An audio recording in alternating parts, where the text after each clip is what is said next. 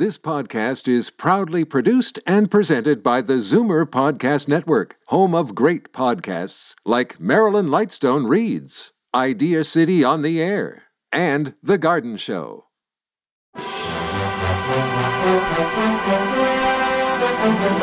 It's Zoomer Radio's Theater of the Mind with Frank Proctor. Open your mind as we fill your head with amazing thrills, chills, and laughs. Theater of the Mind. The best love programs from radio's golden age. Only on Zoomer Radio. Now, here is your master storyteller, Frank Proctor. Well, thank you, and welcome to the show. Tonight, another exciting adventure with the crew of the Scarlet Queen. The show existed because of the work of one man, really, Elliott Lewis, an American actor, writer, producer, and director who worked in radio and television during the 20th century. He was known for his ability to work in these capacities right across all genres, including the golden age of radio. In fact, it earned him the nickname Mr. Radio. Lewis made his radio debut back in 1936 at the age of 18, and while he was a student at Los Angeles City College, he was noticed in a college play and was invited then to read four lines in a biography of Simon Bolivar. Lewis's role was to scream and bang metal chairs in an earthquake scene. His mother drove him to the NBC studio, kissed him for good luck, and waited in the car with the radio on. At the moment of her son's debut, a streetcar rumbled by, prevent her from hearing his big scene. Mm. Another early role was as Mr. Presto, the magician on the transcription series The Cinnamon Bear. As an actor, Lewis was in high demand on radio, and he displayed a talent for everything from comedy to melodrama. He gave voice to the bitter Harvard educated sound man in the 1940 41 series of Burns and Allen, and several characters on the Jack Benny radio show, including thuggish Mooley and cowboy star Rodney Dangerfield. Elliott Lewis found acting, except for comedy, dull, and he preferred to write and direct he disliked hearing his own voice. Tonight we're going to hear him as Philip Carney, Master of the Scarlet Queen.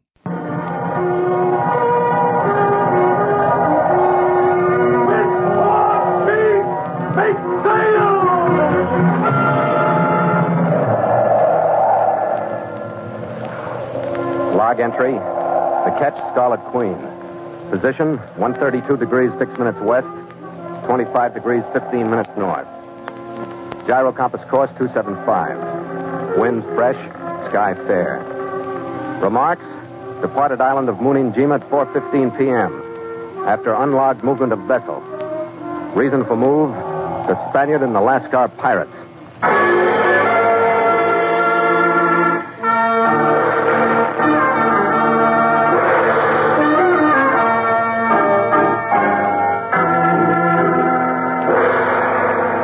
Was mid afternoon, 15 days after we dropped the Hawaiian chain behind us, that we raised on the horizon the mountain peaks of Muninjima and our appetite for cool, sweet water and fresh fruit.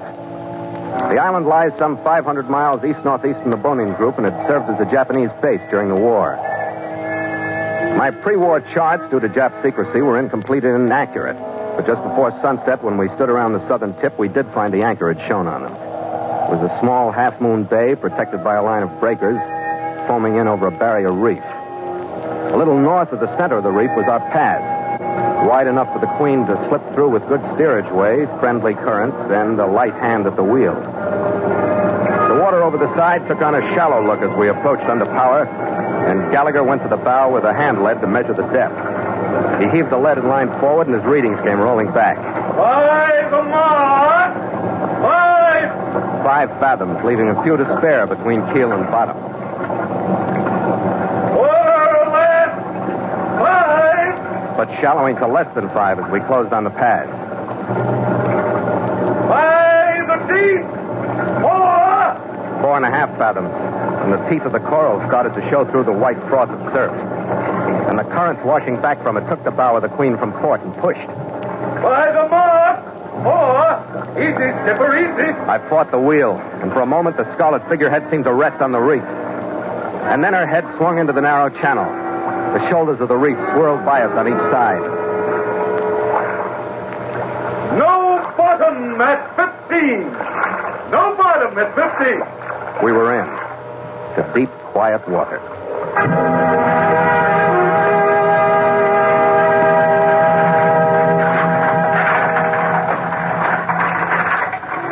After our anchors were secured to the sandy bottom, Gallagher and I dropped into our dinghy and rowed toward a small pier that jutted out from the beach. At water level, we were able to see a cluster of half a dozen tin roofed frame buildings set back from the shore and shaded by a grove of banyans and cocoa palms. We shipped our oars, started to make fast when we heard footsteps on the pier above us. I looked up.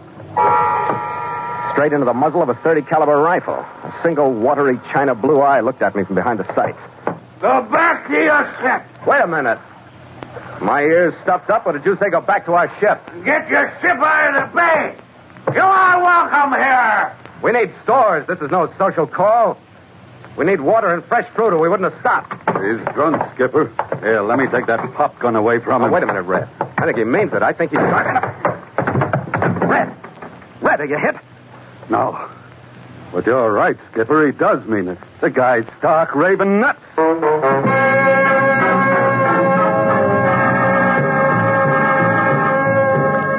Mutual continues The Voyage of the Scarlet Queen, written by Gil Doud and Bob Tallman, and starring Elliott Lewis.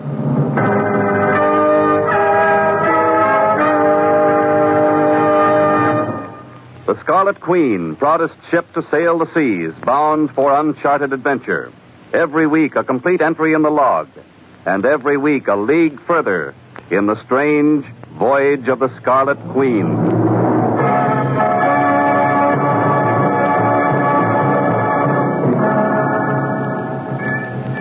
I stood there in the dory, looking up at the rifle and the man behind it.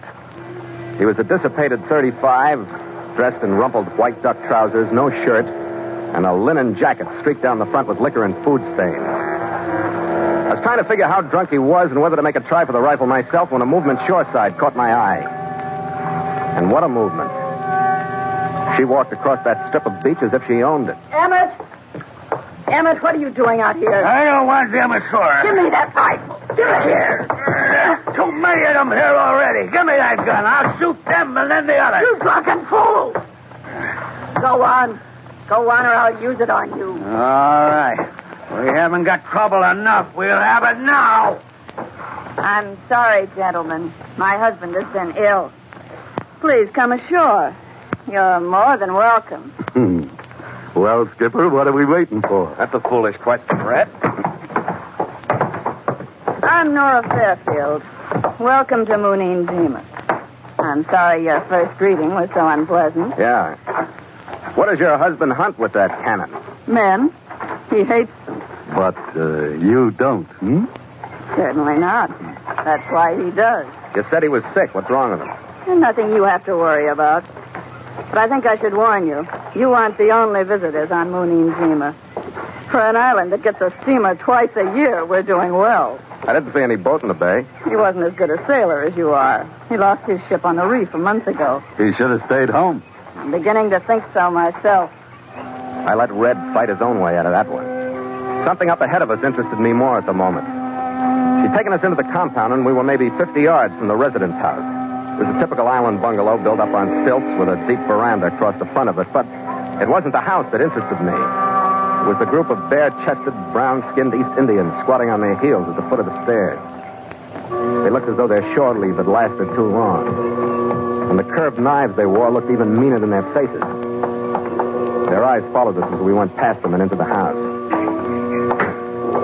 Two men were sprawled in wicker chairs, and neither of them was her husband. The dark one, built along the lines of Rocky Graziano, grinned up at us. Colin, hombre. The girl saved you from the husband, too, no?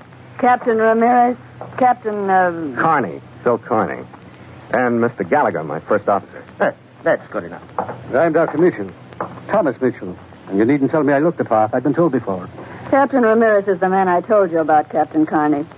You men talk. I'll go see if my husband has enough bottles to keep him comfortable.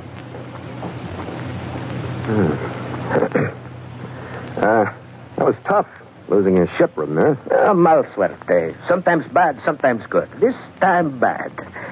But who knows? Maybe things get better today. Better. Better, he says. With that heathen crew of yours squatting on their heels outside, ready to sink those murderous knives into our backs if we so much as look cross-eyed at them. Don't talk so much. Or I let you die on this island. So, that's your plan. You think you'll buy your way out of here on the Scarlet Queen and leave me here to rot? As one Irishman to another, Mr. Carney, this pirate has not got the price of a passage. You will have to excuse this doctor. Too much sun. But if you take me, Connie, I have money in the States. Stay, like the money you stole in Manaquari. He will be in jail before he pays. Ha! Listen to the man. That boat onto the reef. Where do you think Captain Ramirez came by such a vessel? He stole it. And if you don't look sharp, that is enough. Eh, Now I help you out, doctor.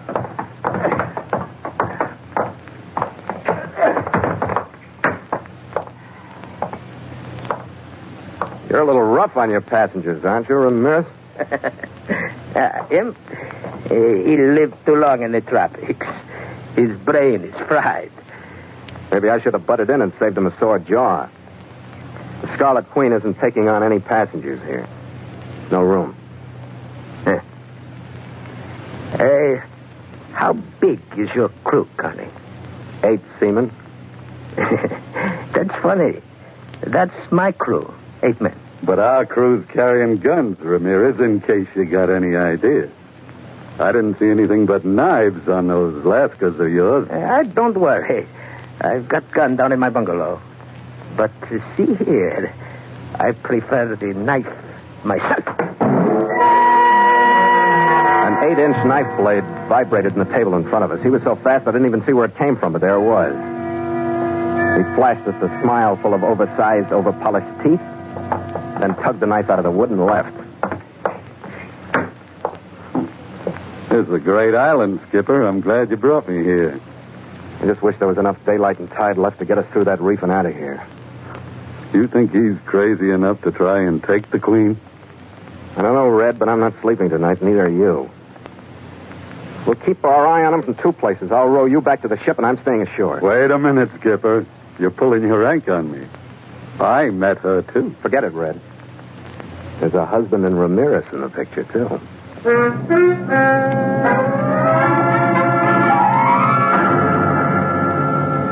By the time I'd taken Gallagher to the Queen, broken out enough rifles to arm the crew, and rowed back to the island, night had fallen. And the first quarter moon was rising above the tops of the palms.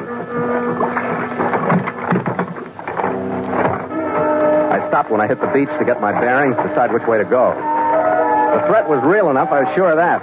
Island shipwreck has turned sweeter characters than Ramirez to piracy. And the only way he or any of us could get out of there was on the decks of the Scarlet Queen. He was facing a crew of natives filled with frenzy for a home thousands of miles away. I was two legs out on a voyage with a $10 million prize at its destination, somewhere in the South Pacific. I'd fought before, and I was ready to fight again to keep the Scarlet Queen underway.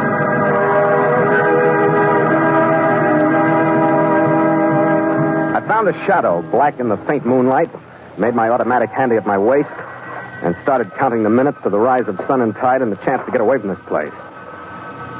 The first 20 went by slowly and quietly.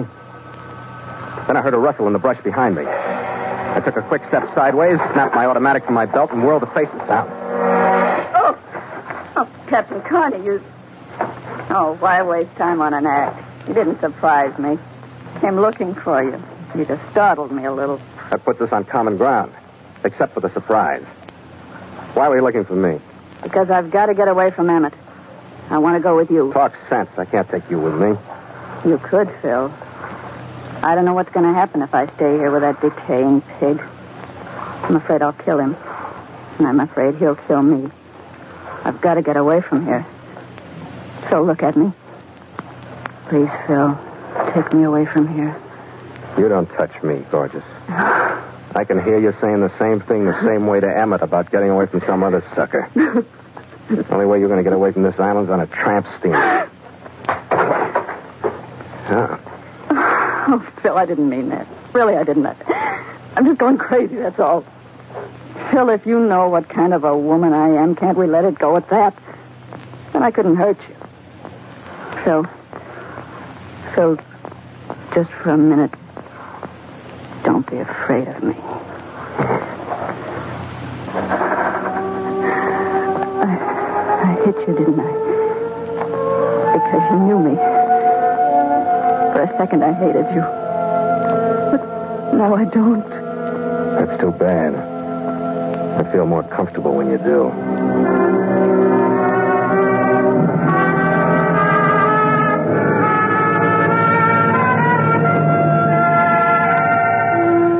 Anybody on any island would have given her A for effort and the same for her injured pride exit as she left my little plot of beach. I had half a hunch and maybe half a hope that she wasn't through pleading her case and she'd be back. I sat there through the next hour trying to keep my mind on the Queen's cabin lights bobbing slightly out in the bay and to be ready for any movement towards her. There was only a split second awareness of someone behind me, then a brown forearm was across my throat. I got a glimpse of a second figure slipping around in front of me. It was a turbaned Lascar. I kicked out at him. And the last thing I remembered was the smell of chloroform and the cloth he jammed across my nose and mouth. And the deep, gasping breath my lungs forced me to take when the forearm relaxed a little. That and the sound of oars being put in oarlocks. As somebody jumped into the dinghy and headed for the Scarlet Queen. Then the beach, the island, the whole world pulled away from me, and I was too tired to care.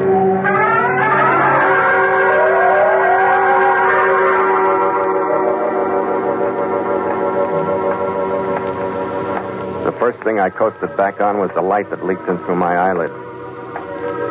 Then the nausea. The throbbing in my head.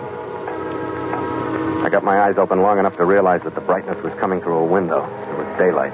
Broad daylight. That's when I tried to get up and fell back on the cot. Ah, Connie. You're Irish, right from the brink of consciousness. Welcome back to a world of beauty. Yeah. What I can remember of it, I'm sure I like it. Help me up, will you, Doc? I've already helped you up. If it hadn't been for me, you'd be well on your way to enriching the soil here on Moonanjima. Ah, hold it, Doc. It's taken me a while to collect these things. Here, an ammonia ampoule. If you must think, this will help clear it up. My ship, Doc. It's gone, but you're wrong. When you came into the bay out there, in the situation here, it was no longer your ship. It was common property among desperate people. You and I happened to lose. My mate Gallagher? Who knows? Even common property himself, shared between three or four types of flesh-eating fish. My head aches, Doc. I can't get very far beyond that yet. I'll mix you something.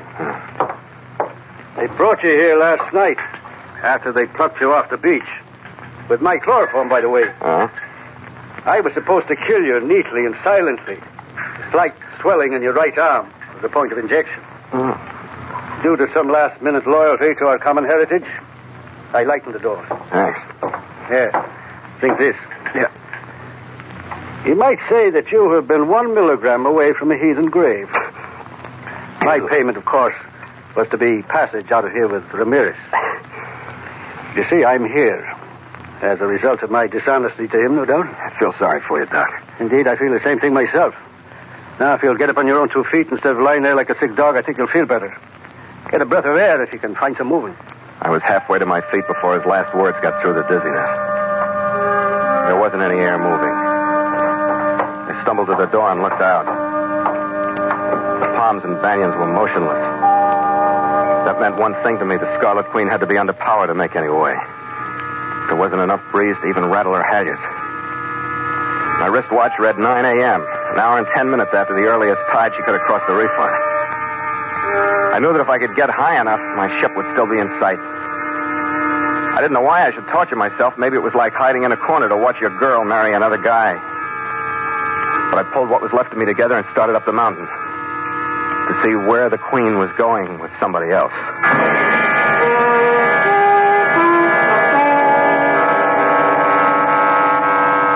The summit was a jumble of rock. I scraped my way to the very top and stood there. Miles of rolling, folded hills and valleys stretched to the north. Three miles of gentle slope to the south. And beyond, in a great circle, empty sea horizon. Not a sail, not a mast, not a speck in sight. Then I went down the mountain and back to the compound. It wasn't until then that I felt the new atmosphere of the place. Yesterday had been filled with chattering birds. Now there was nothing but the muttering of the surf against the reef, a leaden sky, and humid, oppressive air. I went to the residence house to find Nora, hoping she'd know where Ramirez would make for. I found her room and knocked. There wasn't any answer. I knocked again, and then I went in. Ah, like I say, Connie, mal suerte. But uh, you look surprised to find me waiting for you. After the build-up, what else? What is the build-up when it all falls down? Where's my ship? I wish I knew. I wish I knew so well I was on it. How did you miss after your boys smothered me on the beach? Uh, I make big mistake. I warn you, don't ever trust a woman. Thanks. She took the dinghy right after my boys make the big mistake with you. Yeah, big mistake. They should have smothered her. I think maybe somebody else too. Who is gone from the island? The girl, yes. Your chief mate, no? And your Scarlet Queen, I saw her go through the reef. What do you think? From here, that's hard to figure. Where's your Lascar crew? Behind me? Don't worry. My boys crawled away someplace this morning. They say sunrise to red. They say wind going to blow today. You should have crawled with them, Ramirez. This is going to be a good one. See, I know this wind. I think we got out of this house quick. This is no good place for typhoon. You got a better place in mind? Uh, you make good question, Connie. I say the wind makes us good friends when we were good enemy before. We get out of this house.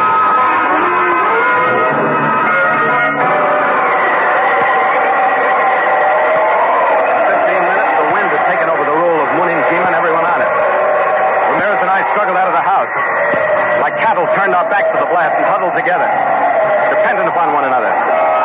Fighting the power of it, dodging flying branches, wincing from the sting of sand and rain that came with the wind. Left no time to think of anything but survival. Suddenly, we all became allies. Dr. Mitchell came out of his collapsing cottage, crawled to us on his hands and knees. And then behind us, half falling, staggering out of his coma and his quivering house, came Fairfield. Ramirez! What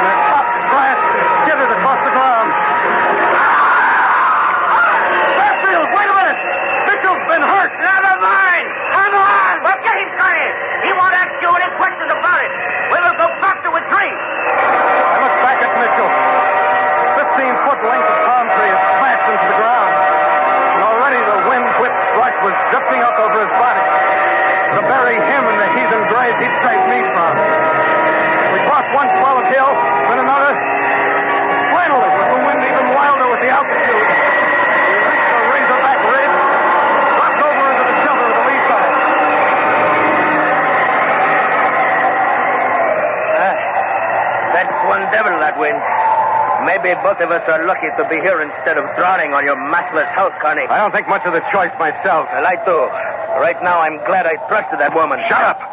What for, for Fairfield? You think he doesn't know what kind of... Shut up! It's all right, Connie. I know what it means. But I'd like to find her.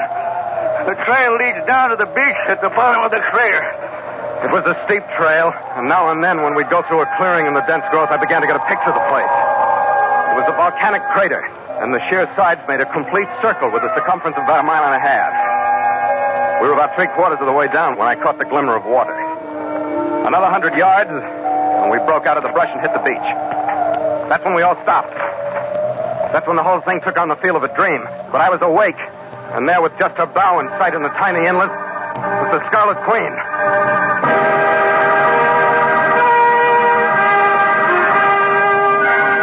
Didn't have time to reach for any answers because suddenly, with the ship back on the scene, we were no longer allies. Our common enemy was forgotten, and Ramirez and I were face to face. But he had a knife, and I had an empty holster. I think this is far enough, Curry. Yeah, for one of us it is, Ramirez. Why don't you think this way? You take the island and the woman, and I don't hurt you. The beautiful traffic night, Carney. You'll be happy, I tell you. You've been in the tropics too long yourself, Ramirez. That's fever talk. No, I tried to make it easy for you. I go on your ship. I tell your mate you die like Mitchell in a storm. What you think? Well, you make it sound good, Ramirez. You make it sound good. Stay out of there, Phil! The only thing I knew about his knife draw was that he used his right hand, and that's what I made for.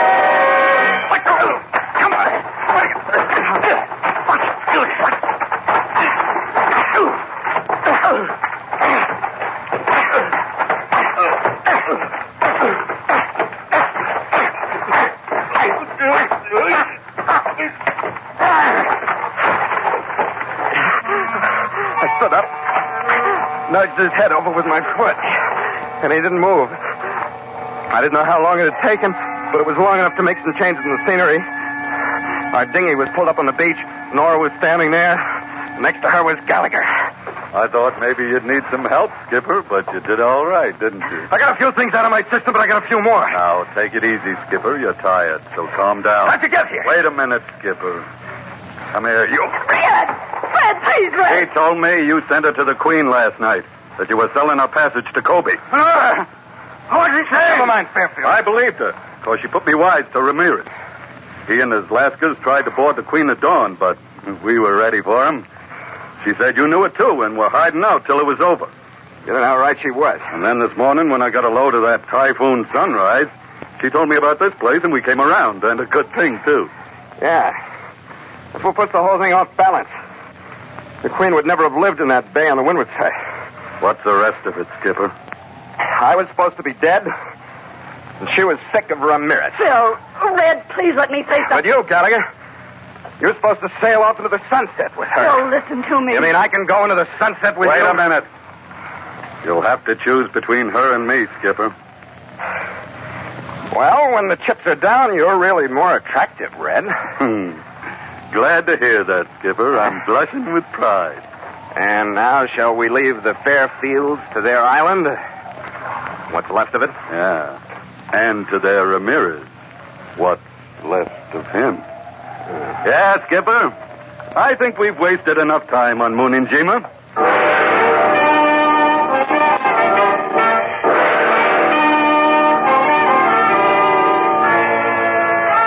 few hours before sunset, the outside circle of the typhoon had passed, and we headed out of the crater basin. I didn't bother to take soundings, but I did sketch an addition to the faulty charts of the island. Under power, we threaded through a narrow channel that the Japanese Navy had dredged from the almost landlocked basin to the open sea. We rounded a rocky point and swung the scarlet figurehead on our bow until she looked out on the course she'd been born to follow. Neither of us knew where that course would lead. When we were free of the rocks and I felt the breeze on my right cheek, I cut the motor. Stand by to make sail! The peaks of Moonin still held us in their lee, but the edges of the northeast trade sweeping around them were enough. Make sail! The mainsail reached up the mast and took hold, and the cloying land smell was swept away and replaced by fresh sea air. The ship sheet men! Now! The jibs ran up, then the mizzen, and the Queen settled into a familiar position with her port rail inclining toward the green water. Is she see kindly, Skipper? Doing fine, mate. We'll take her a little closer on when we make the north end of the island. That's an island I want to see sink behind the stern. Why you? You didn't have a tough time. Oh, you don't know, Skipper. That woman. She thinks all men are the same kind of man as her kind of woman. If you know what I mean. I think I do, and it reminds me of a friend of mine on Motomachi Street in Kobe. We'll have to look her up. Oh, no, not me. A glass of rice beer is as far as I go into Kobe. Drink, Skipper? Yeah. Hey, what's this? There's lipstick on this bottle. Sure. What do you think she was? A savage? lipstick never hurt you, did it? Ah, go on. Have a drink, Skipper. After you, mate. After you.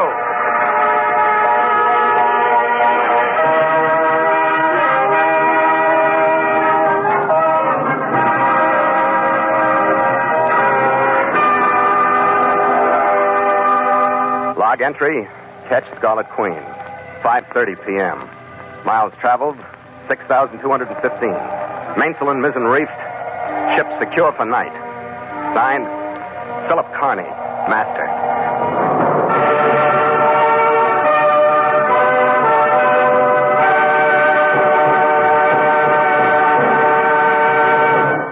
Of the Scarlet Queen has come to you through the worldwide facilities of the United States Armed Forces Radio and Television Service.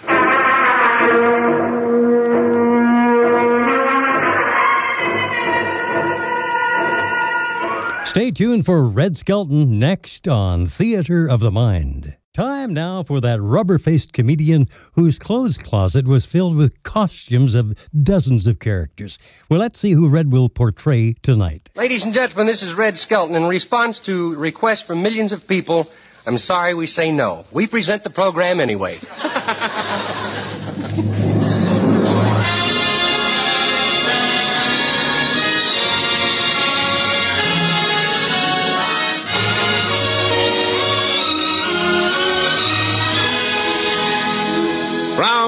Hollywood, Procter & Gamble brings you the Red Skelton Show, starring Red Skelton, Dave Rose and his orchestra, our singing stars, the Four Knights, Verna Felton, Lurene Tuttle, Pat McGeehan, and yours truly, Rod O'Connor.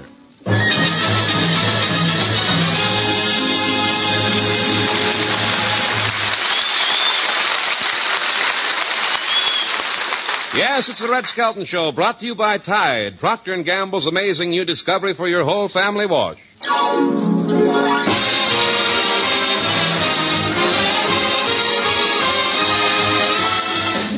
Now from Metro Goldwyn Mayer, the star of our show, Red Skelton.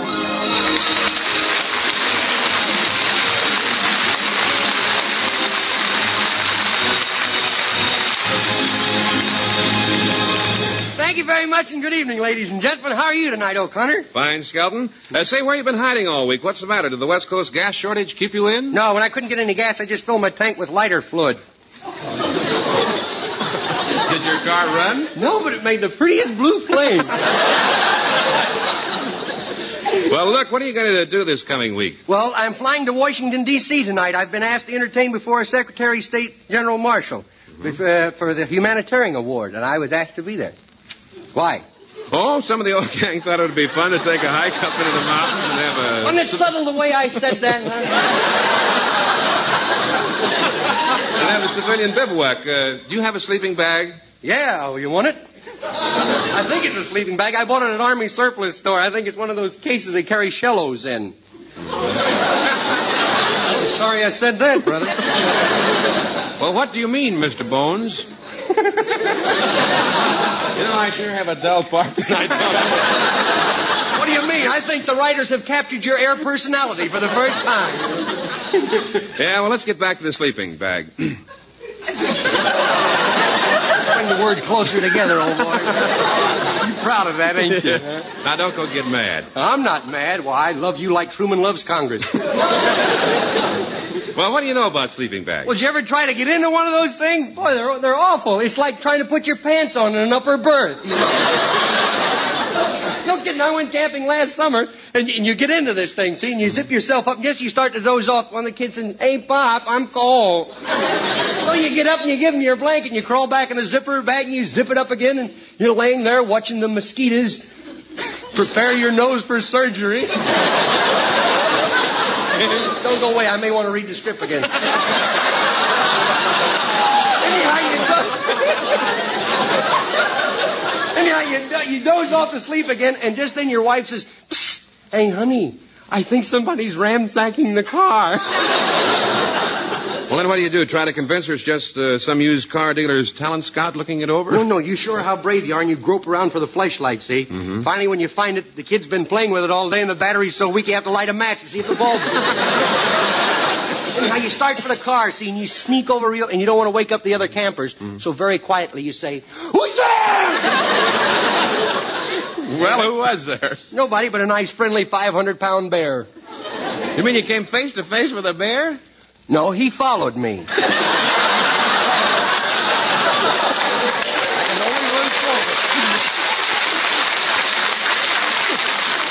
Well, Red, I'm surprised at you. I heard those bears up in the national parks are so tame they eat off your hand. Yeah, I got news for you, Bub. They like arms and legs, too.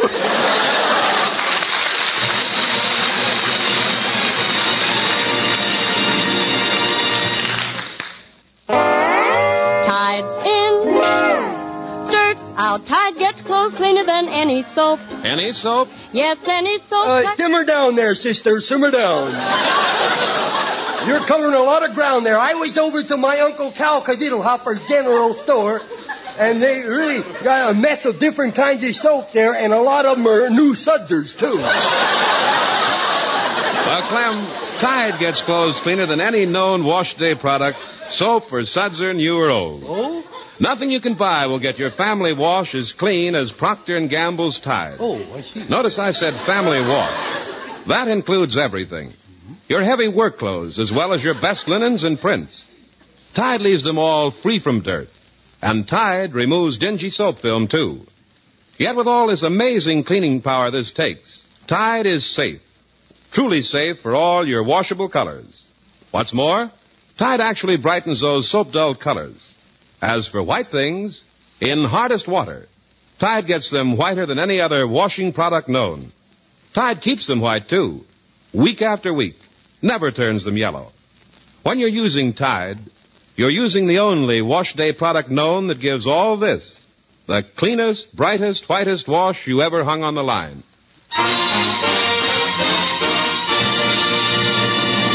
All right, now, kiddies, gather around the radio and we'll get some old foot patting music going. The four knights are here, and what are you going to sing, boys? A little song about Brother Bill.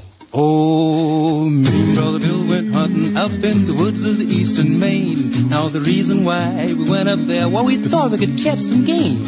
As me and brother Bill walked hunting way over in the middle of the night, we shot at something the back of grizzly bear, but the doggone thing turned white. So I dropped that gun, we dropped that gun, and away I run, and away I run. Brother Bill said, boy, what's the matter with you? Had it known like me, you'd run some too. I run so fast, they say, they couldn't catch me all day. The way I run across that field, they couldn't catch me with an automobile. Brother Bill got so excited that he took a shot at me.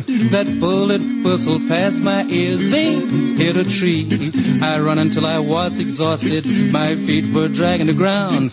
Come on, big feet, don't fail me now. Oh, the merry bammy bound. Oh, drop that gun, and away I run. Brother Bill said, boy, what's the matter with you? Had it known like me, you'd run some too. I run so fast, they said, they couldn't catch me all day. The way I run across that field, they couldn't catch me with an automobile. Well, I ran right past my house, but I didn't have time to knock. And I ran right past a big dice game, I didn't even have time to stop. And I ran right by a gin mill, and I stopped to get a shot of gin, but I didn't have a dime to pay for it. So I had to start running again. Oh, drop that gun, drop that gun, and away I run, and away I run. Brother Bill said, Boy, what's the matter with you? and known like me, run some too. I run so fast, they said, they couldn't catch me all day. No, the way I run across that field, they couldn't catch me with an automobile.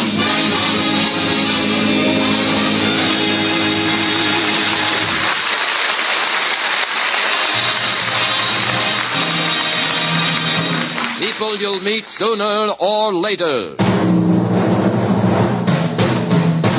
Break it, You break it. Have you ever sold something that was dear to you just because someone told you that you should for your own good? Well, I knew an old cowboy like that once called Deadeye. He sold something he wanted. You will too, sooner or later.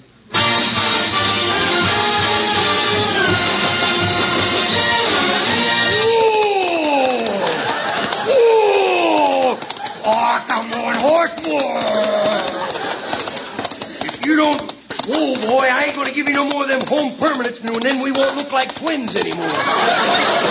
now, come on in, whoa. All right, all right, all right. So you threw me. Now stop prancing around like gorgeous George, will you? Come on over here, you no good critter. I'll teach you a lesson. Hey, you saddle bum! Don't yell at your horse like that. Let me give you a tip. We don't mistreat a horse in these parts. Why ain't it bothering you, ma'am?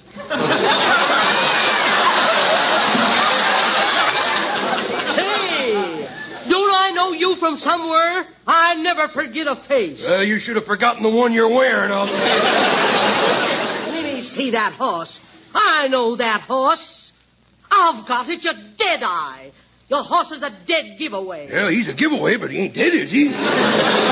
Dead eye. Don't you remember me? Well, now, I've seen that shape somewhere. Now, could it have been, uh... No, no, that was tied to the pier in Frisco. you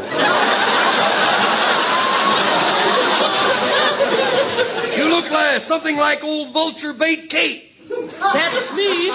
Well, Katie, old gal, it's good to see you again. Well, it's good to see you too, Deadeye.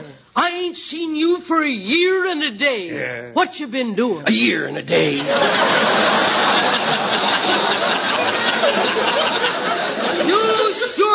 You sure got a nerve to come back here. Why shouldn't I come back here? Well, hmm? you did disappear after the big bank robbery. Oh, now the folks in these parts don't think I robbed a bank, do they? Well, your horse was in front of the bank, and there was a big explosion, and you come running out with a big bag of money and rode away. Yeah, it does look suspicious, don't it? but everybody knows I ain't no bandit. Why I only did that for a joke? Then why didn't you return the money? Because I ain't got no sense of humor. Vulture Katie, it's, uh, you ain't going to turn me in, are you? No, I reckon not, because I still like you, did I? Oh. But let me give you a tip. If you don't want nobody to know you're around, you get rid of that nag. Yeah? Why, I recognized your horse before I recognized you. Yeah, it's a good idea, but uh, tell me, will you be waiting here till I get back? I sure will, lover boy. Let's not get sickening about this. I'll see you later, Clabber girl. Come on. Over and see the honest Indian, the used horse dealer.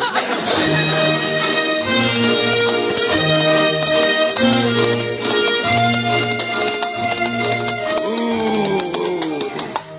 Hey, partner, where will I find the honest Indian? You're speaking to him, Toothless. What do you want to see me about? Well, I got a horse I'd like to trade in on a later model, uh, something that moves. Well, you have something to trade in? Yeah, this filly I'm riding. Kind of swayback, ain't she? No, that's the latest thing in a horse. You have to step down to get on. what do you think of her? Look, Cactus Head, you better ride on. I ain't interested. Now, look, partner. Yeah. I don't mean to cause no trouble, but I'm a warning you. You're chatting with Deadeye, the roughest, toughest hombre this side of the YWCA, YMCA. Oh, you're tough, eh? Yeah, and to prove it, I'll just empty my six shooter and eat the bullets. Now what? There, now I swallowed them too.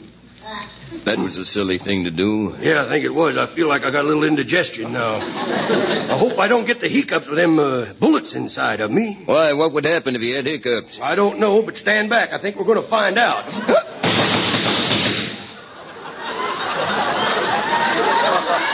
Tell me, how do I look with only one head now? well, indeed, how about the horse deal? I think you better get that nag out of here. She's turning to glue right in front of our eyes. Oh, what are you talking about? Well, look at her stance. Look how steady she stands there. I've got news for you, Pack Rat. She ain't standing. She's leaning against that fence. Well, that's because she's tired for waiting for us to come to turns here. Look, I'll walk her away from the fence. Come on now, now look up a little. Move your legs, will you, girl? Come on. There. You see, she can't even stand up. Oh, sure she can. She's just a victim of regulated training. Comes five o'clock, she lays down and takes a nap no matter where she is. ah, come on, girl. Get up. Get up now. Here, here, better stand back. I never know what she does, gonna do when she rears up on her knees like that. Look at that. Ain't that a sight, brother? Now, you put a tired Indian on her back, and you've got the most perfect picture of the end of the trail you ever wanted.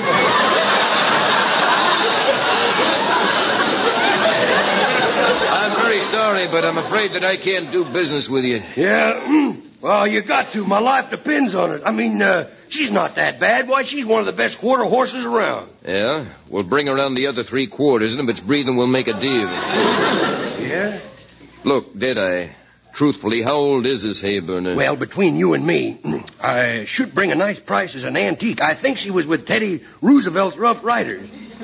Because whenever ever I comb her tail, get ready for it, folks. Here it comes. I I think she was with Teddy Roosevelt's Rough Riders because every time I comb her tail, she gets mad if I don't remember the mane.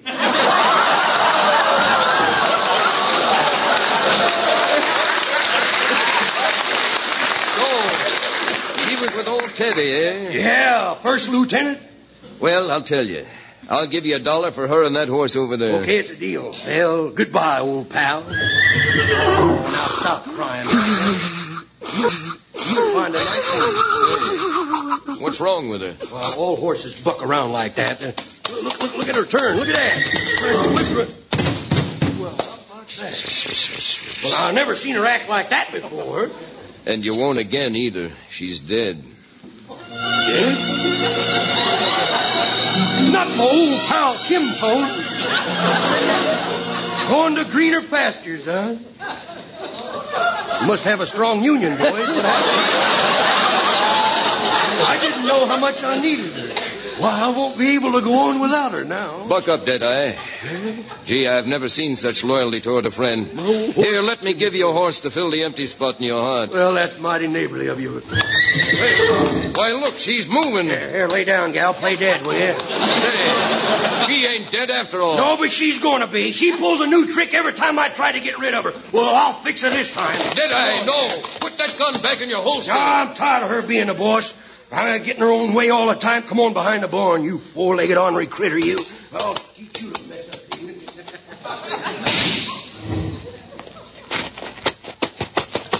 Deadeye, what happened? Hide, man, hide. That crazy horse took the gun away from me. Horse, tell what she'll do.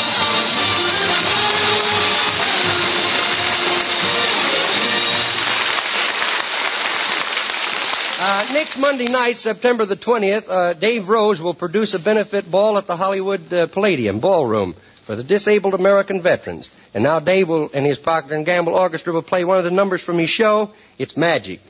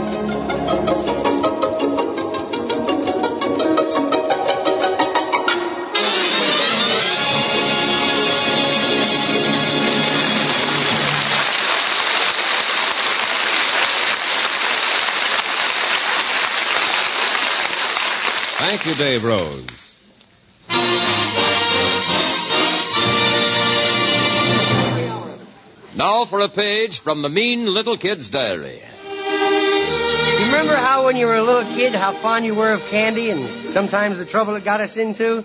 Well, especially if you had a sweet tooth like Junior, the mean little kid. Junior, is that you? Mommy, is that you? Yes. Then this is not me, then. Junior. Oh, darling, what happened? Where did you get that black eye? I ran into a doorknob. Now, Junior, don't fib. I'm not fibbing. I ran into a doorknob. Widow Dickie Orland was holding it in his fist. Have you been fighting? Yes, I have. That widow Dickie Orland says that Grandpa was a big drunk. And you said he wasn't a drunk. I said he wasn't big. Young man, that black eye is going to cost you a spanking. Now, hold on, kiddo. Why don't you wait until you find out about me bloody nose and the tooth I lost in the front before you start paying off? I don't like this installment plan stuff. I give up. Yeah. Do you realize that I get gray haired every day and it's all your fault? Well, it wouldn't be if I wouldn't hide your of rinse. Can I go outside and play? Yes, but don't go too far away because I have to clean you up before the company arrives. Okay, I don't like that. She cleaned up on me before company comes in, and she cleans up on me after they leave. Are we going to have company? We're going to have company. I wonder if it's somebody I've met before. Nah, they wouldn't risk a second. company. Company. That means fresh peanuts and candy in all the dishes. Well, I'd better go back and take a peek in the living room again, boy. I gotta be quiet as a widow mouse. oh, that's silly. A rat like me disguising himself as a mouse. I'll take a look. I was right. Look at the dishes all filled with candy. Oh, look at that big dish of candy there. Now, let's see. Mmm, that's good, boy. That's good. Are you having fun, Candy Thief? Yeah, come on in, but be quiet because Mummy or Grandpa might... You tricked me. Well, what have you to say, Junior? Well, and I- get those dirty little lunch hooks out of that candy dish. Well, I'll just take this little piece of candy that I squoze here. I said no. Oh, oh, you have me, you have me. Now I'm going to tell on you. I'll wait till the company gets here and tell on you. I have nothing to hide. My life is an open book. Yeah, but I got a footnote that everybody will get a kick out of. Very well. What are you going to tell? I'll tell everybody that you was you was uh, handling one of the oars when, when Washington crossed the Delaware. Oh, now that's ridiculous. Oh, it is, huh? Hey, Verna, look, the general's standing up in the bow. Hey, sit down, George. You're rocking the boat. I'll send with you later. Outside with you. Okay, I'll just take along something to nibble on. No, you don't. Not so hard. How many times do I have to tell you to stay out of that candy dish? Well, I don't know how many pieces of candy are left in there. Can I have some? Why can't I have some? Because you'll spoil your dinner. Well, why can't I just have candy for my dinner? Because it'll spoil your supper. Look, kiddo, by the time supper comes, I will be in so much hot water, I will be sent to bed without my supper anyhow, so what do I got to lose? I said keep out. Oh, now- look, you give me some candy, I'm going to bang my head on the piano. Junior, stop banging your head on the piano. We just had it tuned. Yeah. Boy, she loves me like Wallace loves omelets.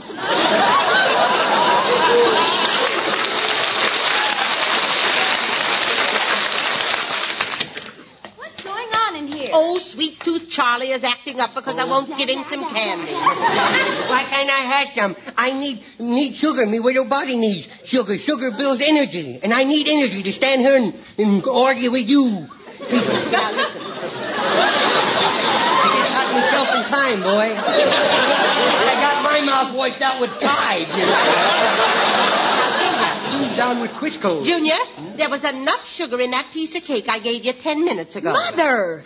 You mean to say that you gave him a piece of cake? Yeah. You admit you've been spoiling him with sweets? Well, don't just give up easy like.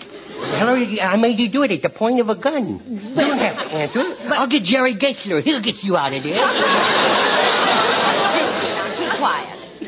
Mother, I want to know why you insist on spoiling him. Spoil? I smell this way all the time.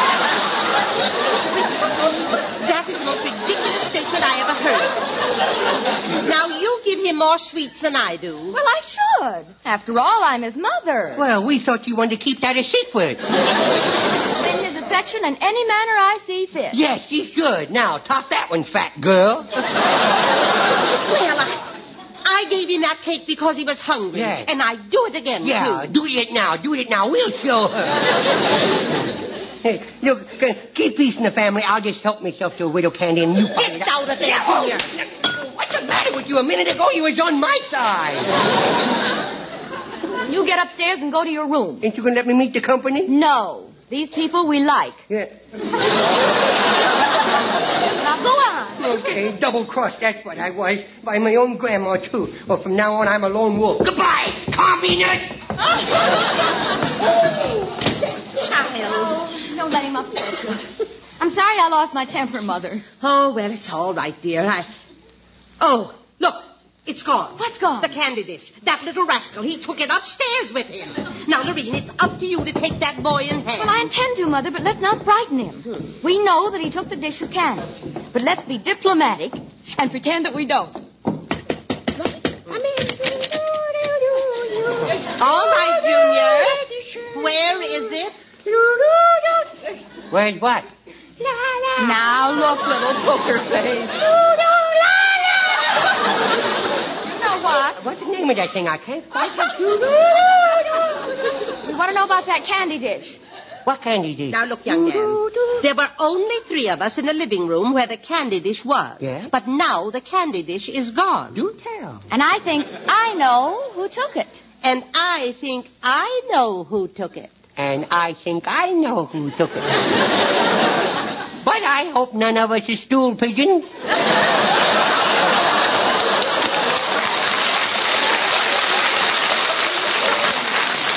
There it is.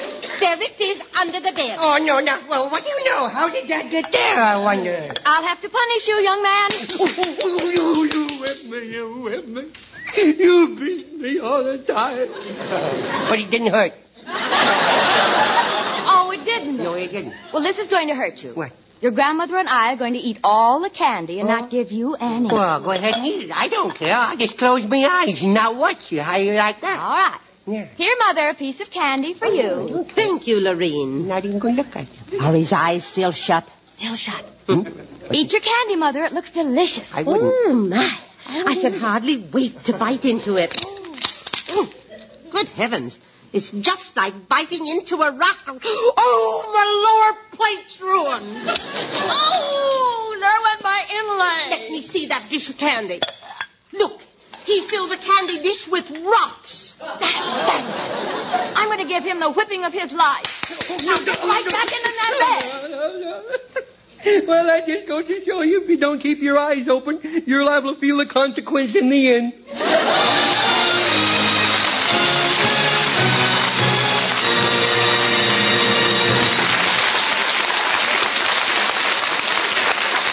Thanks for being with us tonight, and we hope you liked our program well enough to be with us next week. So until next Friday, This is Red Skelton saying goodbye now, and thanks for listening, and thanks for buying more and more of that Wash Day Miracle Tide. Tide's in. Dirt's out. Tide gets clothes cleaner than any soap. T-I-D-E T-I-D-E. Tide. Procter & Gamble invites you to join us again with Red Skelton next Friday. Now stay tuned to The Life of Riley, which follows immediately. Red Skelton is heard in this program through the courtesy of Metro Goldwyn Mayer. See you in Washington, D.C.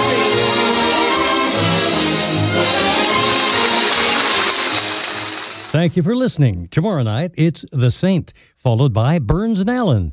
Thanks to Paul Stringer and Joel Schoenwell for technical support. The executive producer for Theater of the Mind is Moses Znaimer. I'm Frank Proctor. Have a great night. This podcast is proudly produced and presented by the Zoomer Podcast Network, home of great podcasts like Marilyn Lightstone Reads, Idea City on the Air, and The Garden Show.